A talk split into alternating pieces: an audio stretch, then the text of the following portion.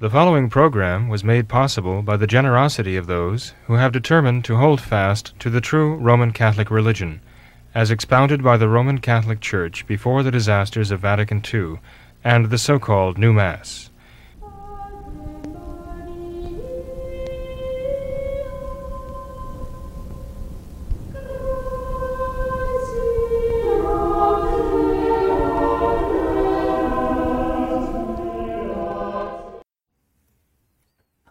Welcome to another live edition of What Catholics Believe.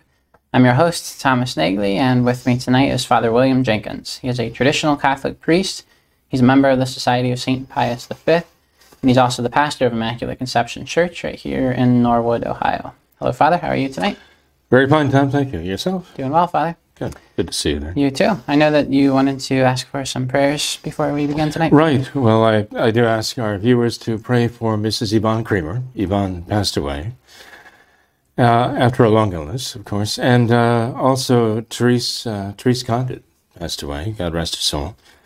Therese was about half the age of Mrs. Creamer. Uh, and uh, she died sadly of a brain tumor, which uh, not long after getting the uh, the uh, well stuck with the uh, with the magic potion, and uh, so we, we grieve both of them, but uh, both were able to receive the uh, sacraments of the church uh, very devoutly, and so we entrust them to God's loving care with a lot of confidence in their salvation.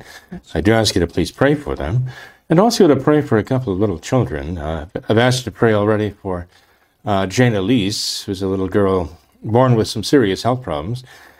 And so she's going to have to undergo a number of operations to uh, save her life. Uh, so far, so good, though. The doctors have uh, brought her along. And uh, we hope that they can continue uh, to, to her good. also, a little child named Daxton, D A X T O N, was brought to my attention today. And uh, a general call has been sent out for prayers for him. Uh, he's got uh, blastoma, some kind of uh, brain tumor, and um, undergoing chemotherapy already at that tender age. It's um, really ravaging his system. So please pray for him and his family too. Yes. And there are many other souls, uh, too many to mention even in one program, but. Uh, God knows who they are. If you'll please pray for those intentions, I would appreciate it. I know God would bless you for your charity. So. Yes. Pray for the people in Afghanistan. I know we're very upset about what we're hearing from Afghanistan, and rightly so, because we, as Americans, uh, feel a certain responsibility uh, for what is happening there. Um, but the evils that are being perpetrated there, uh, notably by Islamists, um, have been perpetrated steadily for all these years um, practically since the uh, you know the, the, middle 600s. These evils have been going on of enslavement and uh, just butchery and so on. Uh, you know the Christians in the Sudan and the Christians in uh, Nigeria and around the world. These things have been going on steadily. You know uh, they're not always reported in the press. The press doesn't consider it to be uh, really newsworthy, evidently. Uh, in this in this case of Afghanistan, though, it's something that they can't hide. It's something so tragic the entire world is engulfed in it, and uh, there's a lot of controversy as to whether or not it's uh, happening by accident due to incompetence, or whether it's all planned by the deep state. And uh, if, you know, when you when you address those questions, uh, we're always taught ask cui bono, for whose good, to whose good, who's benefiting from this and you kind of look for them as they, they have a motive behind this. And the answer is undoubtedly uh, benefiting from this is the Red Dragon. I won't use the name of the country because, of course, there are censors out there who won't let anything uh, derogatory be said about the Red Dragon. But nonetheless, I think everybody knows what I'm talking about. And this seems to be the um, the entity that is really benefiting from all this. They were courting the Afghan, uh, well, the Taliban. They were courting the Taliban for a long time before this happened, in preparation for this event, that it would fall like a ripe fruit into their hands. And uh, so the ones who are really benefiting from this, who are actually being now praised as their great friends and benefactors the partisans of the Red Dragon.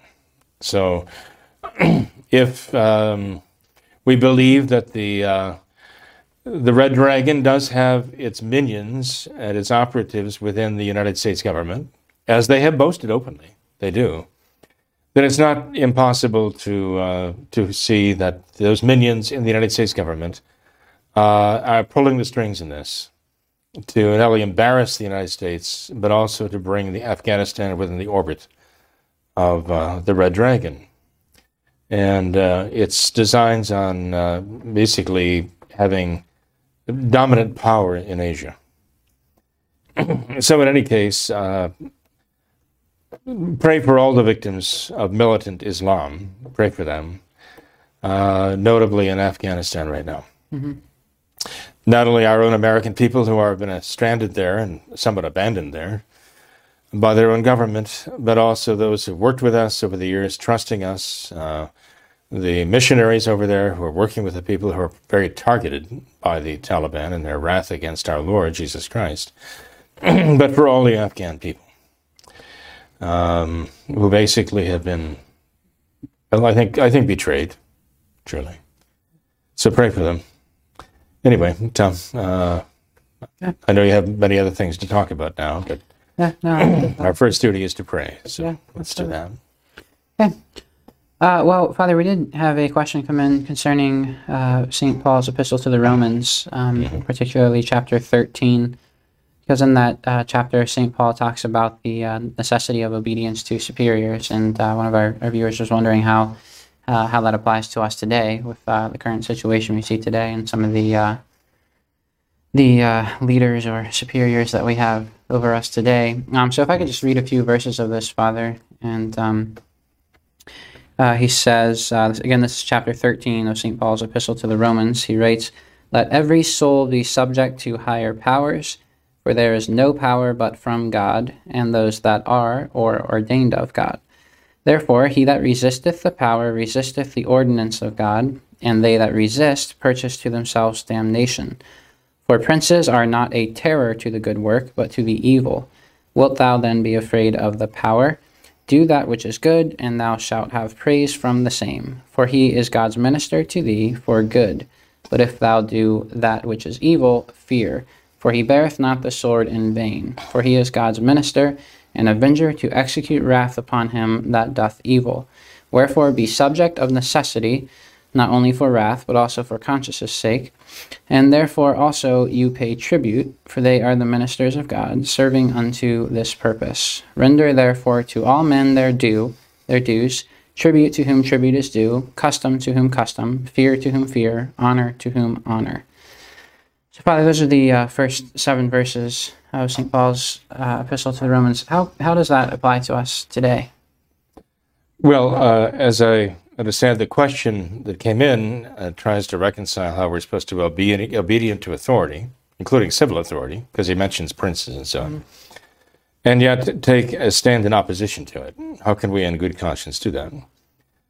And uh, it's a good question, obviously. I mean, people can point to the sacred scripture and interpret it in so many different ways.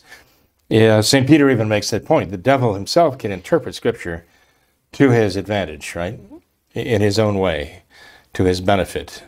So we have to be careful. That's why God had to establish on earth an authority to tell us how the scriptures are to be understood. And that is the teaching authority of the Catholic Church throughout the ages right. that can tell us exactly the true meaning of sacred scripture. Now, a part of the problem is translation. You know, you, you just read in English uh, a section of the Epistle of St. Paul to the Romans.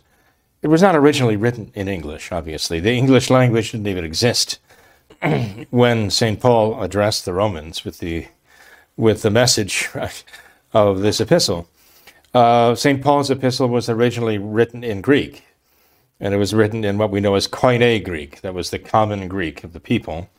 it was uh, actually Greek was the common language of the, of the people throughout that part of the world uh, at the time of St. Paul. And um, Latin also was very common, obviously, uh, especially among the, the working people and so on.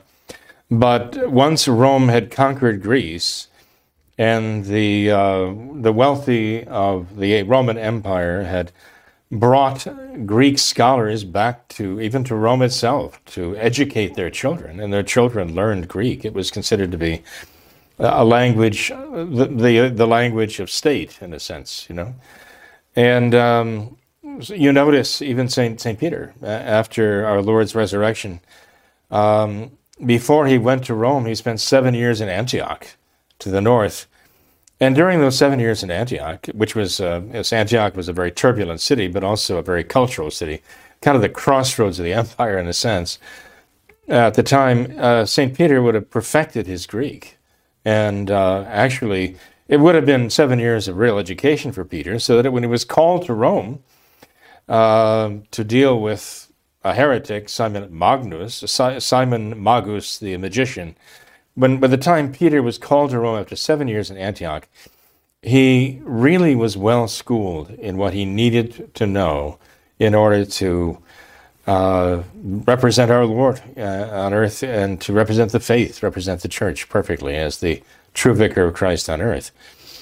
And so uh, it, it, might be said that it was uh, kind of uh, a preparation, years of preparation at Antioch, providential so, providentially so. But Greek was one of the things that uh, St. Peter would have, would have learned very fluently.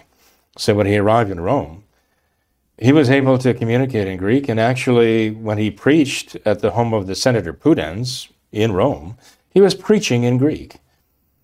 and the young scribe, uh, John Mark, who was accompanying Peter, actually was recording Peter's words. And that's what we know as the Gospel according to St. Mark right now. Again, all in Greek. So the reason I'm pointing this out is because we have to realize, first of all, that when we read the scriptures, uh, we're reading translations, and translations always limp. They always have uh, limitations, you know. And you know very well, you look up the de- definition of a, uh, of a word in any dictionary, it gives you a first definition, a second definition, a third definition. You kind of have to pick the right word, and sometimes there is no exactly right word uh, that corresponds quite to what you mean. The same with a, thesaurus. You know, you're looking for something that's like a quasi equivalent, but with a nuance that maybe this word doesn't have, but you look down the list of other words and say, so you can pick out the right word, assuming there is one. You go from one language to another, it becomes even more difficult to find an exact equivalent because the words all have nuances and implications and so on. And so it is with English we take for the word power here, right? Key to this English expression, let every man, let every be soul, every soul be subject to higher powers, for there is no power but from God. Well, I mean, you know, power can mean so much in the English language.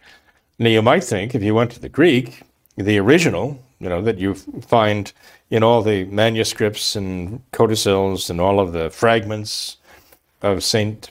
Uh, Paul's epistle to the Romans that exist, you might expect to find the Greek word dunamis, but you don't. You find the word exousia. And hey, exousia does not just mean power, it means more than that. It means like a moral power, which is an authority, the word authority. And so, you know, the sense of what St. Paul is actually saying here is let every soul be subject to higher authority, for there is no authority but from God. Because that exousia means more than just having the physical power, the might to do something. It implies also having the right to do something, the right of governance, right? And so what St. Paul is actually saying is you have to be subject to authority.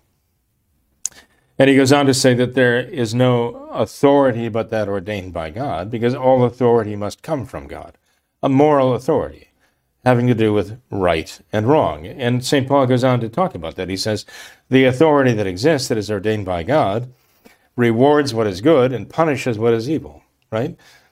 Uh, encourages what is good and tries to pre- prevent what is evil, right? That's the role of true authority. Eh, the implication is very clear that any authority that would promote what is evil and punish what is good cannot be legitimate authority, cannot really be exercising authority in the name of God. Right? Unfortunately, this is the situation we have here. when we have a question, we even have the question of whether we're dealing with genuine authority or not. You know, even by the standards of our own laws. You know, uh, are those in power actually those who have the authority to be in power? There's a question, a very serious question about that. But even beyond that, I mean, even one who, let's say, doesn't want to get into that question for, although it's a very serious question, obviously.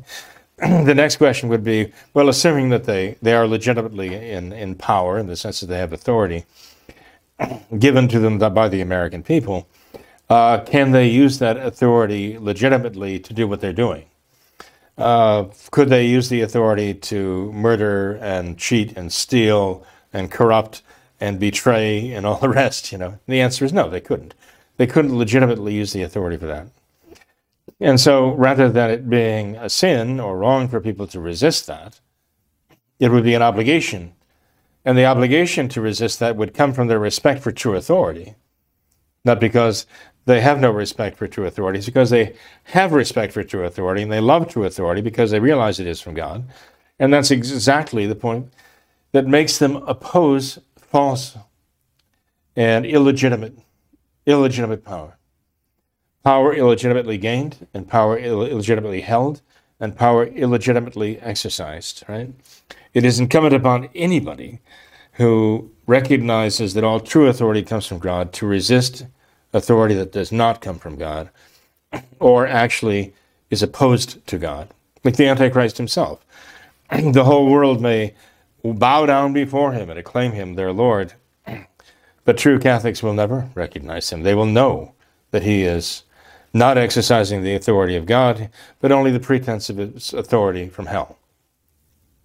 And so, I mean, obviously, St. Paul would not say, well, you know, the, when the Antichrist comes, and the whole world accepts him, you know, you got to obey him because, you know, he's the prince of this world after all, right?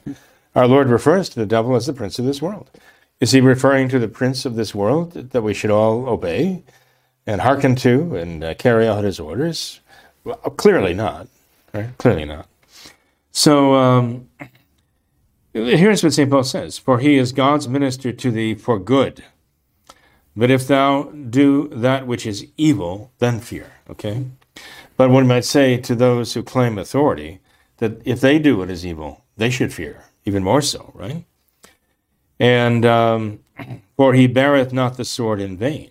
Okay? But he's talking about a true prince who has true authority and who actually exercises that authority in the service of God and not as the enemy of God.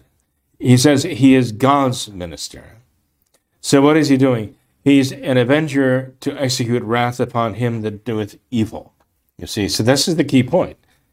He is the opponent of evil, and he executes justice on earth to punish the evil and to prevent the evil from succeeding. And um, so that's why he even he even mentions for the sake of our consciences. Point being, we have to um, support what is legitimate in the eyes of God, right? Legitimate authority. Not even not even what is legitimate in the eyes of men is necessarily legitimate in the eyes of God. We see that with abortion in our own country today, right? And so many other things.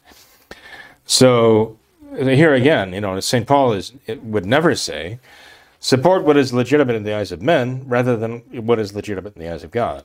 That's the exact opposite of what he's saying here, because all authority must come from God and must serve him and must be subject to him. So uh, when he says pay tribute, well, that's taxes, right? For they are ministers of God, serving unto this purpose. Render therefore to all men their due. Well, that's justice. So if we're going to render to the men what is due to them in justice, Clearly, again, that's not obedience to illegitimate authority. It's not due to them. Everything he says here, you know, has to be interpreted in, in the sense of the entire sacred scriptures, you know, all that St. Paul wrote, all that our Lord taught in the Gospels. and if you detach it from that and just take it apart as a separate paragraph and read it, you can misinterpret it. Unfortunately, that's what heretics do, right? Um, so, anyway, render fear to those who deserve to be feared, not is a servile fear, which is the fear of a slave, but an honorific fear, as let's say a child recognizes a father's authority, right? What they call a filial fear because of authority, the authority of God. Then he ends this passage that you read by saying, "Render honor to those to whom honor is due." Right? Well, obviously, those who uh, attempt to wield an illegitimately gotten authority in an illegitimate way, illegitimate way, to serve illegitimate and evil purposes, they do not deserve honor. Quite the contrary, um, they are the ones who actually deserve wrath, the wrath of God. And time and time and time again, we find, we find that in the Old Testament. God talks about the prophets who are serving themselves, the priests, the judges of Israel who are serving themselves and um, and uh, oppressing the people, and the wrath that God is uh, that is building up against them uh, for what they're doing. Um, our Lord talks about the uh, the mercenaries and the wolves, right, ravaging the sheep, and um, how you know they are not to be they're they're not to be uh, honored certainly uh, the sheep don't go and say to the wolves, "Eat me," or to the mercenaries, you know, "Abandon me." Quite the contrary. This is not this is not the work of God done by such people. Mm-hmm. We have wolves, we have mercenaries right now in high places, right, in our country and throughout the world, commanding things that are not of God, and it is incumbent upon us who honor the authority of God to resist them. Um, hey, Another example there was no doubt that, that Peter was the vicar of Christ on earth when St. Paul stood up in the assembly and opposed him to his face. Remember that? Yes. There was no doubt about that. And there was definitely legitimate authority, but not to do what Peter was doing, and that was give, give scandal. And so St. Paul made an example out of him in front of everybody for what he was doing. so if you want to understand what St. Paul is saying, Go to the Acts of the Apostles and relive that moment when St. Paul stood up in the assembly and accused St. Peter of giving terrible scandal. Um, if I may, if I may um, expatiate a little bit, not that I really like to do so, as you know, but you know when I when I read that and I heard what you were reading there, what comes to mind is Saint, is, is Francis with the Imam saying that God wills a multiplicity of religions. God wills multiple religions, all different religions, right? Uh, the ones that are Christian, the ones that are not Christian, God wills this, right?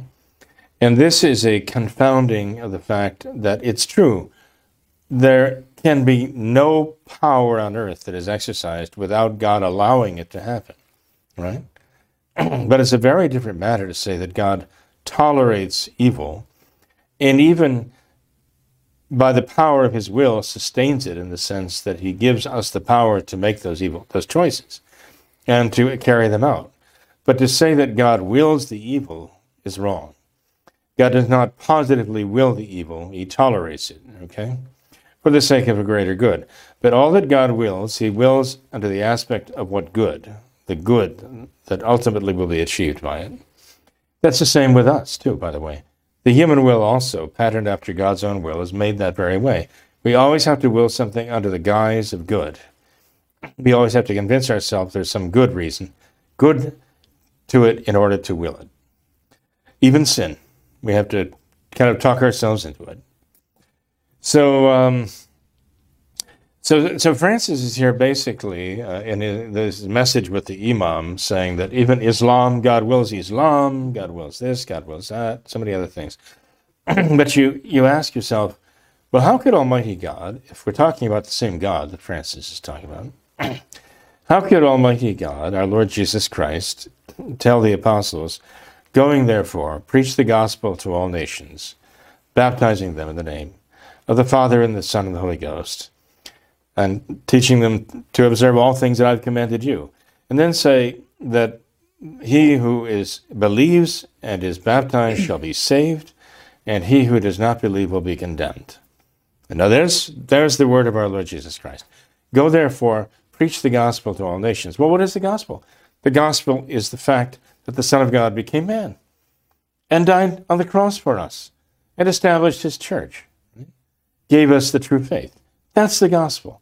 This is what our Lord told the apostles to go. And we're here at the, one of the feast of one of the apostles right now who did exactly that, St. Bartholomew. It's his feast day today.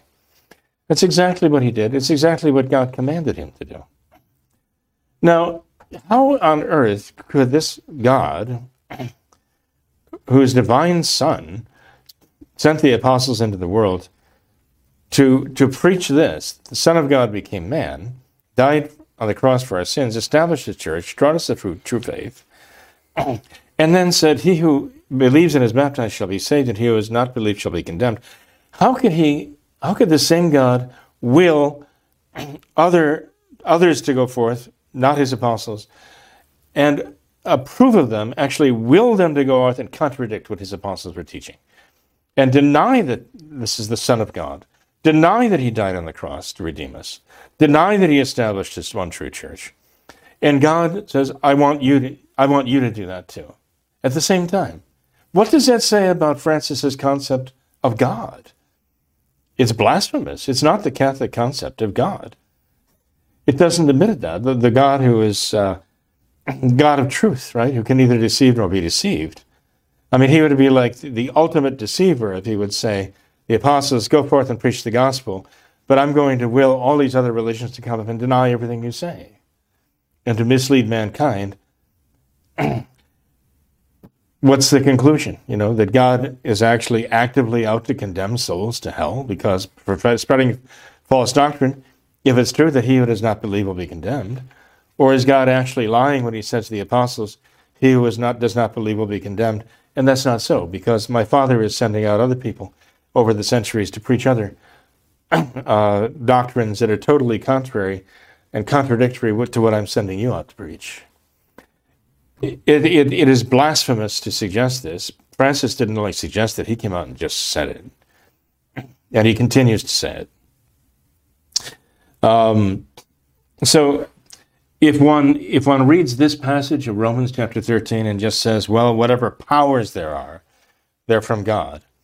Well, if you understand that in the Francis sense, yeah, if they have power, you've got to obey it. As though might makes right, right? In that sense, if you just take it as raw power, if that's the way it's translated and that's the way you understand it, you could say, okay, God ordains all these terrible things, right? And God, therefore, is responsible for all the murders and himself, all the evil that is done. God actually positively wills it. Then God is a murderer is, is the, the ultimate uh, result of taking this passage and mistranslating it in the Francis sense, right? Um, and so, well, they have all those religions, so God must be good with it. God must want them, right? Because they couldn't happen unless He let it happen. So He must be all in favor of it. That's Francis' interpretation. That would be the interpretation of this passage if that was what it really said, but it doesn't say that really.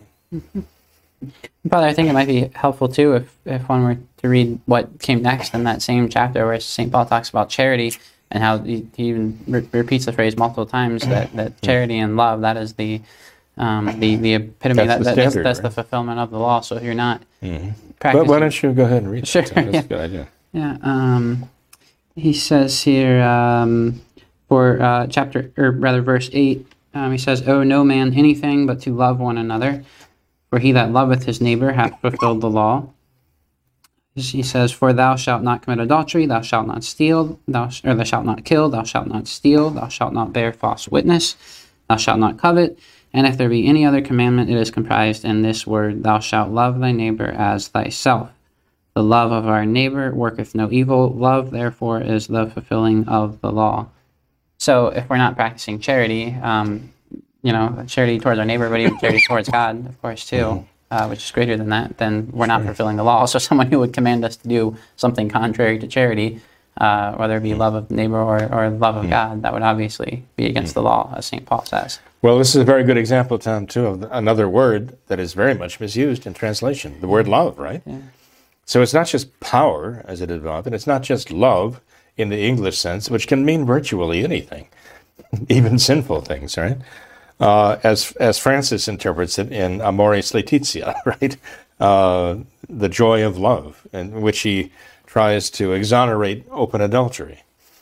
Um, again, another pretty good example of that mistrans, not a mistranslation, but a misunderstanding, uh, a failure to really understand. Um, but you're right. I mean, what what Saint Paul actually says here, what he actually means here, is very clear. That um, everything must be motivated by a love, and ultimately, uh, you know, a love for a neighbor, but a love for God too. And uh, that very love for God and love for a neighbor would mean that we may and often do have to oppose injustice. And this, the, those who are most capable of imposing injustice are the ones with the power to do so. Okay? Um, I, I was, uh, somebody sent me, a, again, by way of illustration there, somebody sent me a video of uh, what's going on in Australia right now with the oppression going on right now in the name of the the magic germ. Um, and um, it's just horrific. But not long ago, I guess within the last week or so, there was just a spontaneous gathering of people. Tens of thousands of Australians gathered, um, maybe in Sydney, for all I know. And uh, they just by word of mouth, because they're being monitored with everything they say in social media, you know. And you're arrested if you say anything on social media to suggest Resignously, just by word of mouth, word get out. There were actually thousands and thousands of people out in the sand, you know, protesting the, the lockdowns and all the rest. And uh, they're particularly draconian down there. It's incredible just how savage it's become. And these people were very, very composed, very intelligent, I thought, very measured in what they had to say. You know, they were non-threatening, uh, but in the background you could see the police arresting people and uh, bending them over, right, or tackling them, or you know, surrounding them, uh, pinning their arms behind their backs, putting them in cuffs, marching them off, uh, marching them off uh, in, in, in, like three or four police grabbing them and everyone, marching them off to the vans to be taken who knows where.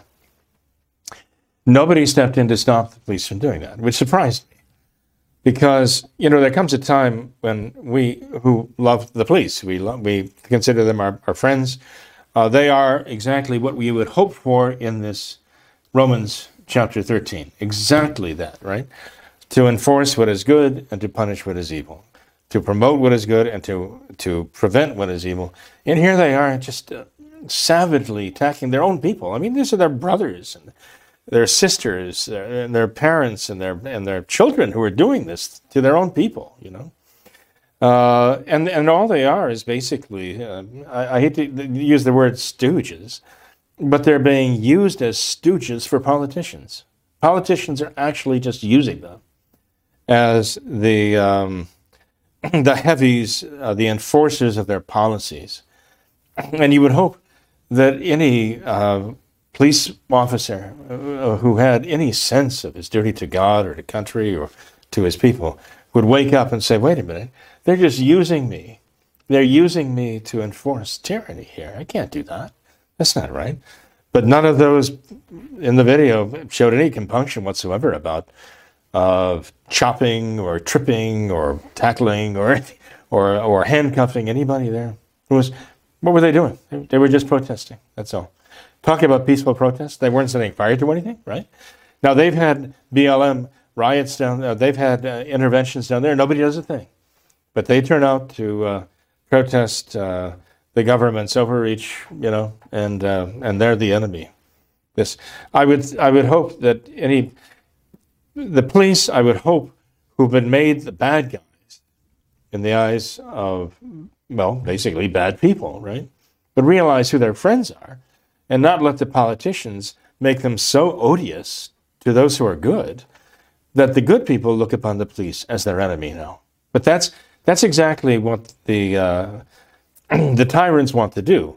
They want to use the police, and they, they want to so use the police that the good people see the police as their enemy, and the and the police see those the good people as their enemy too. That's what they want to do ultimately, turn the the citizenry against the police, the ones who are being good citizens and the police against the good citizens who are just trying to basically live the moral law of God.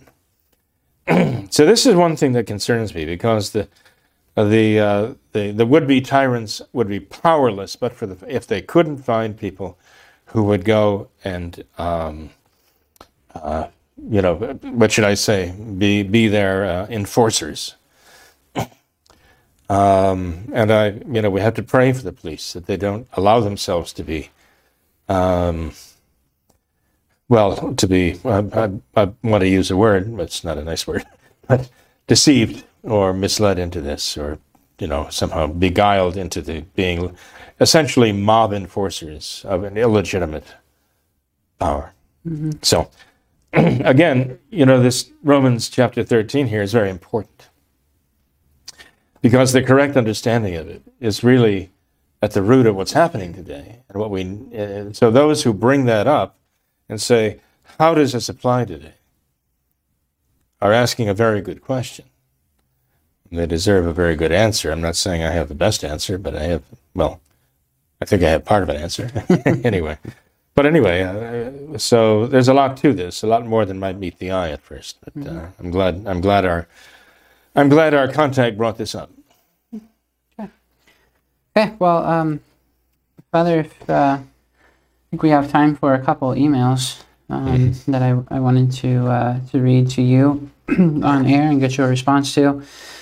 Um, first one, viewer writes in and says, Reverend Father, you have said concerning the Novus Ordo Missae that it is doubtfully valid, and if it is, the amount of sacrilege and dishonor to our Lord would be immense. This is true, however, our Lord willingly accepted the cross to bring us his grace through his suffering. Would he not willingly endure such dishonor, such offense to, uh, to bring those duped by the conciliar church the grace they need to persevere? Uh, they say, I find it hard to believe that our Lord would allow the innocent who suffer under the hirelings who claim episcopal authority without some graces. I say this as a recovering conciliar Catholic who has accepted all the canons and anathemas of Vatican II and rejected nearly everything else. Uh, so, what do you think about that, Father? Well, to our recovering Novus Ordo Catholic, uh, it's an interesting uh, yeah. way to put it, I think. Um, I would say, look, um, with regard to our Lord willingly accepting all of that, again, it gets down to what our Lord is willing to tolerate, right? Because it sounds like our recovering uh, Novus Ordo Catholic is admitting this is an evil. So the question is, would our Lord willingly accept this and provide graces for people? Well, obviously, He's providing graces for Novus Ordo Catholics in the sense that there are people who are going to the Novus Ordo, they've been raised in the Novus Ordo, that's all they've ever known, right? But they are finding their way back. They're finding their way to the traditional faith. Some older ones who knew the traditional Catholic faith before the uh, revolution of Vatican II, they're finding their way back. But those who have been raised in the Novus Ordo, and that's all they ever knew, they can't find their way back. They have to find their way there in the first place. and that's a, miracle of grace. There's, there are obviously graces given. I mean, I consider our recovering Novus Ordo Catholic to be an example of someone who's receiving graces. Why? Well, obviously because he has a certain love for the truth, right? I mean, in Second Thessalonians chapter 2, St. Paul says that that love for the truth is the key to even finding your way through the, the, the, the times of the Antichrist and being safe and not being deceived by him. That being the case, uh, we can say that God is definitely giving grace to those raised in the Novus Ordo to find their way to the traditional faith. There's no doubt about it. So no one, no one could argue that God does not give graces to those who go to the Novus Ordo in, in good faith. now, there's who, those who go there because it's easier, because they can use artificial birth control, because they can get away with living with their girlfriends or boyfriends, because essentially anything goes. That's something else again. But here you have a case of somebody who obviously cares about the truth. And so God is actually rewarded that. God has been giving him the grace all this time and led him on, and he's cooperated with the graces. And here he is, finding his way to the traditional Catholic faith and practicing the traditional Catholic religion. The fact is, those who go to the Novus Ordo and worship there are not practicing the traditional Catholic faith. But many of them still ha- actually have the traditional Catholic faith. They're not practicing the traditional Catholic religion in the Novus Ordo. And there's a difference. if you were to ask this person, I don't know if it's a man or a woman, I, I imagine a gentleman. Um, if you were to ask him, well, have you changed your faith in all this time? He would probably say, no, I, it's the same faith I always had. I just found that the traditional Catholic religion is actually the religion that corresponds to my faith, not the Novus Ordo. And so there are a lot of people, I believe, uh, some people, my own dear, near and dear relatives, you know, who had the faith, have the faith, but they they're practicing the Novus Ordo because they they do not recognize the contradiction yet, or if they do, they don't know what to do about it. And I trust they have a love for the truth and a love for our Lord. He will lead them to the practice the true religion, the Catholic religion that corresponds to their true Catholic faith. But if you want to ask the question, does our Lord willingly do that? Does he willingly go through the throes of the Novus Ordo? I would say, well, absolutely not, in the sense that willingly that he approves of it.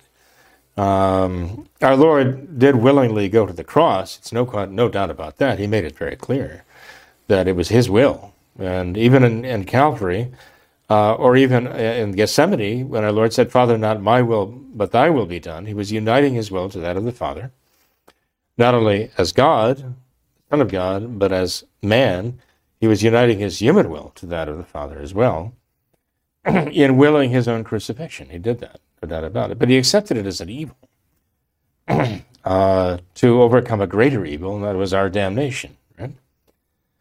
But uh, you know, perhaps uh, perhaps I can explain it best by example. I was I was asked once to talk to the, the Newman Club at um, Regent University, okay, law school.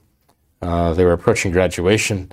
Turns out that year that the valedictorian uh, was actually a Catholic in in this ocean of evangelical Protestantism, right? And so uh, there were. This is the Newman Club there, so there were probably about 20, 25 students there. And uh, I, I, brought up the question of uh, the conversion of one of our men years ago, who at one time worked for the Defense Department. He was a very serious individual, and um, this man had actually tried to go along with the Novus Ordo because he thought that it's what the church wanted of him at that time. He became a Eucharistic minister and he would take his place there and be handing out you know wafers and giving cups and all the rest. And what bothered him was that he saw that as they brought back the cups they would just i told this before once you're familiar with it they would set their cups more or less empty more or less full on the side on a table and they would just ignore them. And he really believed that it's the, the blood of christ uh, no doubt in, in, in his mind, uh, no wavering in his faith. That is the blood of Jesus Christ there. And it's in those cups, and they're sitting over there, totally ignored at the end of the ceremony. And, um, uh, you know, they take all the wafers and they dump them in the big dish and they carry them off and put them off in the side where they have some kind of Eucharistic room, not a tabernacle on the table or anything like that. so he said those were provided for. But the cups of the precious blood, not so. so uh, he said the only thing that would happen was at the end of the ceremony, after everybody was leaving, uh, some altar girls would come out, gather up these cups, and carry them into the sacristy, and that was it. So he'd come back from the administering of this, uh, the Novus Ordo, uh, you know, uh, hosts, and uh, well, they call it they call it sometimes the blessed wine now. Um, and uh, he would actually stay by the table and wait till all the cups came back and he would personally drink them all. He thought it was his way of showing a real respect and reverence for the precious blood of our Lord. Well, the woman who was in charge of the liturgy planning committee, because you have to have something new and different every week, you know, to keep people's interest, uh, they didn't do that very well.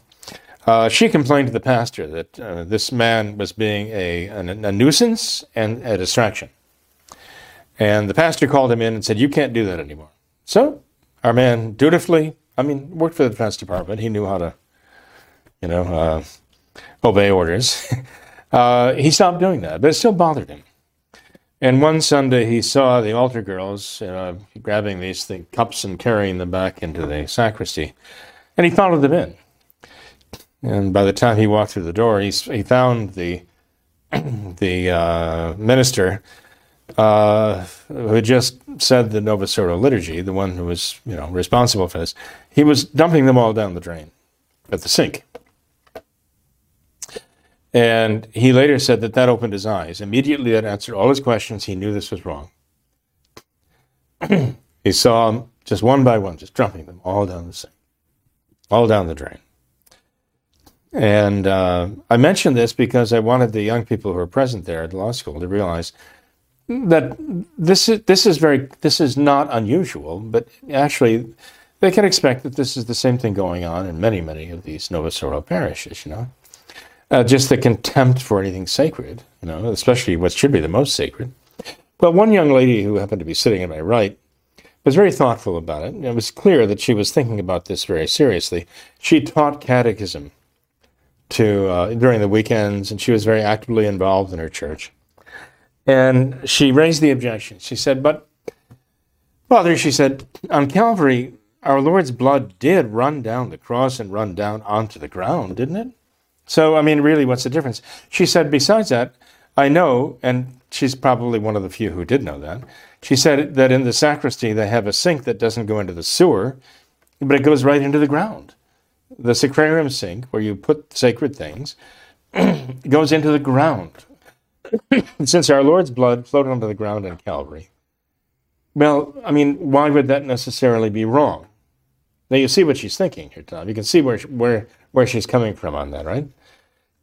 And so um, they said, "Well, that's a good question, but I, I think there's a good answer to that." I said, "Look, if if the you went to your your parish there and the the priest one Sunday said, Look, we, we have all these cups here and we have all this uh, precious blood of Christ here, and it's just too much. You know, we've given everybody a taste of it, and the priest is drunk of it. And so I'm going to take the rest and I'm going to pour it into this potted plant in the sanctuary. I asked her, Well, would this be okay? She said, Well, no, no, no, that wouldn't be right. I said, Well, okay. Let's say he goes out onto the front lawn, the church. He says, "Look, you know we have all these cups, and our Lord's blood flowed onto the onto the ground on Calvary. So there's nothing wrong with this. I'm going to dump these chalices here, well, cups they call them now, onto the um, like the shrubbery in the front. You know." I, and I asked her, "Would that be okay with you? Would you think that was fine?" She said, "No, no, that would be wrong to do that." I said, "Well, that's true, but why why would it be wrong to do that?" And um, she she really couldn't answer the question as to why our blood, Lord's blood flowed onto this onto the ground in Calvary. The priest is pouring the precious blood, as far as she's concerned, into the sink, which she assumes is the sacrarium sink going to the ground. Why why would it be wrong to pour it into a potted plant or out on the outside in the shrubbery? And you know, I just said to her, well, look, you have to remember now, when our Lord's blood flowed onto the ground in Calvary, this was being done to him by his enemies who hated him. They were doing this to him. This was not being done by those who loved him. They would have prevented that any way they could. But his enemies did this to him. This is what our Lord's enemies do to him, not those who love him. And it's as though immediately she saw that, you know. And I think everybody did, and because nobody came back, nobody objected. And uh, so, you know, when our writer uh, here says, "Well, wouldn't our Lord willingly put up with that?" I would say, this is what our Lord's enemies have done to him. You know, and um, we cannot accept that. Those who love Him cannot cannot accept that. Uh, we cannot just say, "Well, our Lord was willing to." Uh, to um,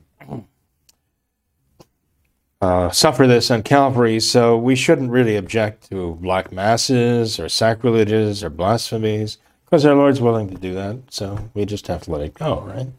No, the answer is absolutely not. That's not what those who love Him do. Uh, and so it is with the Novus Ordo. Those who love our Lord don't do those things. They're offended by these things and by the grace of God, they finally wind up back in the traditional traditional faith again, practicing the traditional Catholic religion. Okay. because they reject blasphemy and sacrilege. That's great, Father. Um, well, perhaps we can answer this last email then. Um, we had a, a viewer who is uh, new to the Society of St. Pius V, and uh, he asked, How does one convince uh, or invite others to even consider to be a faithful member of the Society of St. Pius V? He says that uh, he finds it a stumbling block for friends to even consider the possibility. So, how can he go about? Well, I, I guess, how can he go about doing it or convince his friends to do it? He convince his friends. How can he go about convincing his friends? Well, I guess the question is why they can't even consider it, why they find it to be out of the question. And I guess the question is why they can consider it out of the question. Do they know? Do they know what the Society of St. Pius V stands for?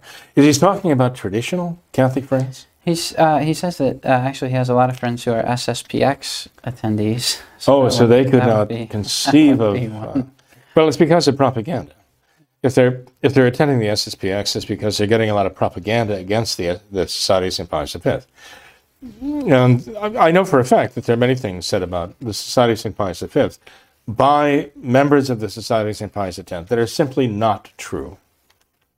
But um, those who believe them would think, well, we could never, ever you know, uh, follow the Society of St. Pius V or adhere to it or, you know, partake of it, whatever, um, if what we're being told is true. And it never occurs to them that what they're being told is not true. So I, I assume that the gentleman in question here, if it is a gentleman, that uh, that he realizes that what they're being told is not true. So I guess he just have to try to get across to them that they're being misled. Okay.